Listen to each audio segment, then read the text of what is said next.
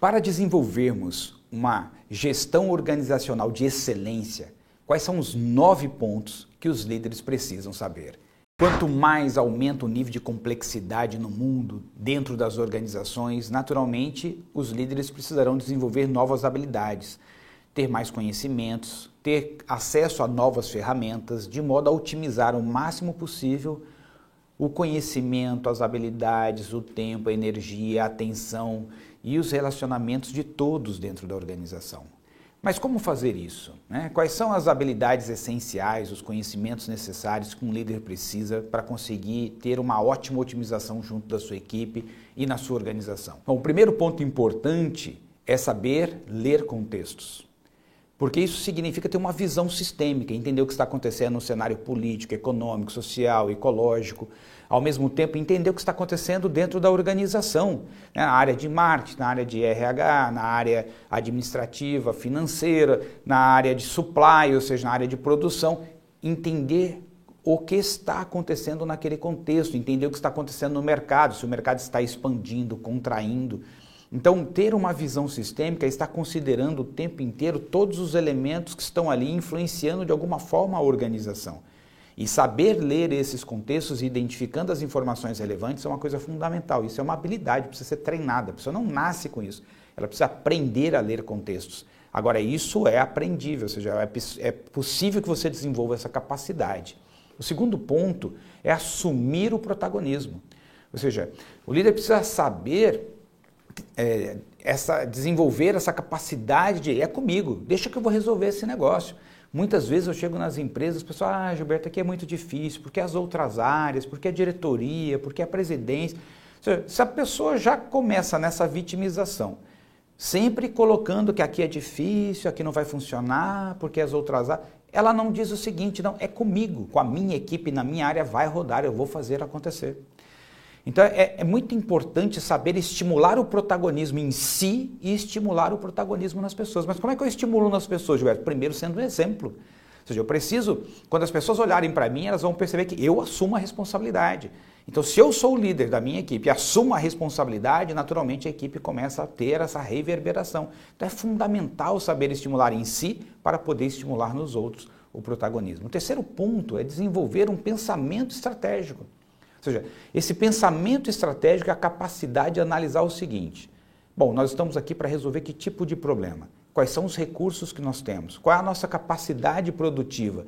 Então, dado a leitura de contextos e assumir a responsabilidade, vamos otimizar os recursos aqui para fazer o melhor possível. Então, como conjugar? Quais são os projetos essenciais?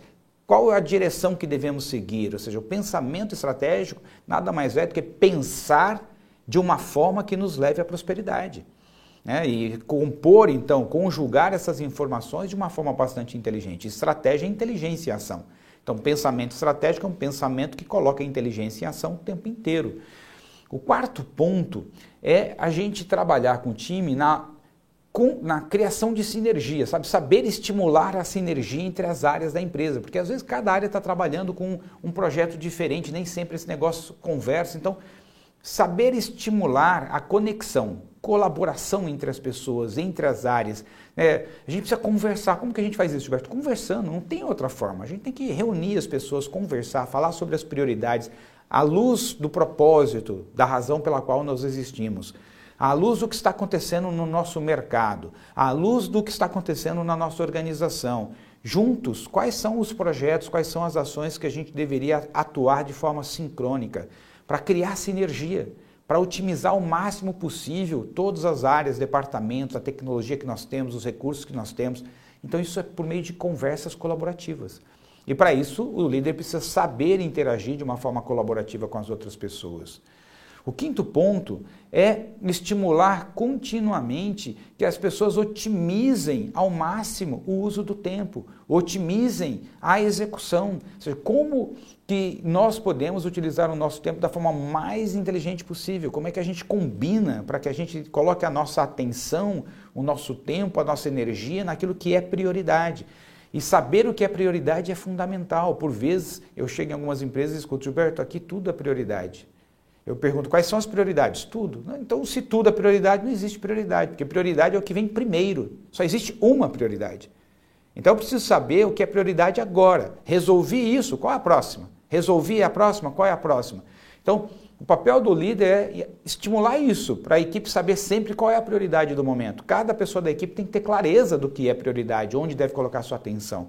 E isso é uma coisa que o líder precisa saber fazer.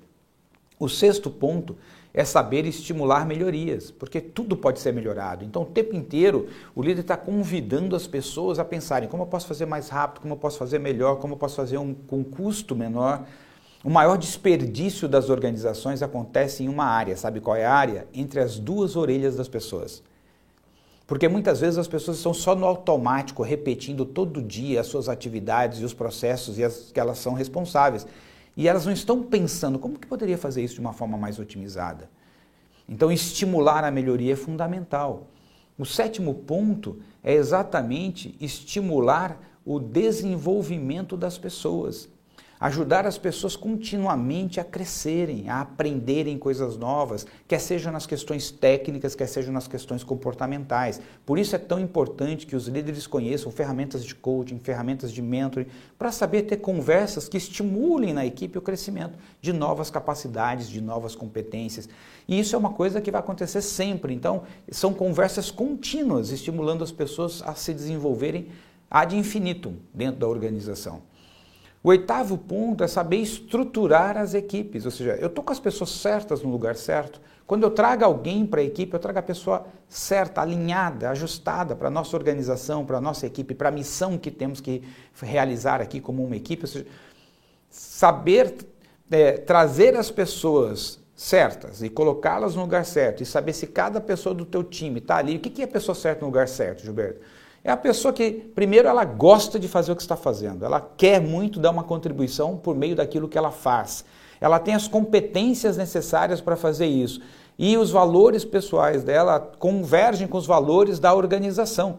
E o propósito da organização faz sentido para ela. Ou seja, quando você tem esse, esse, esses ingredientes, você tem a pessoa certa no lugar certo. E o nono e último ponto é saber implementar as mudanças. Primeiro, é preciso saber os tipos de mudanças. Que tipo de mudança nós estamos fazendo aqui? É, que, em que fase, em que estágio da mudança nós estamos aqui? E a partir daí, o líder saber conduzir as mudanças. Quais são as, as pessoas mais adequadas para essa mudança que nós vamos fazer?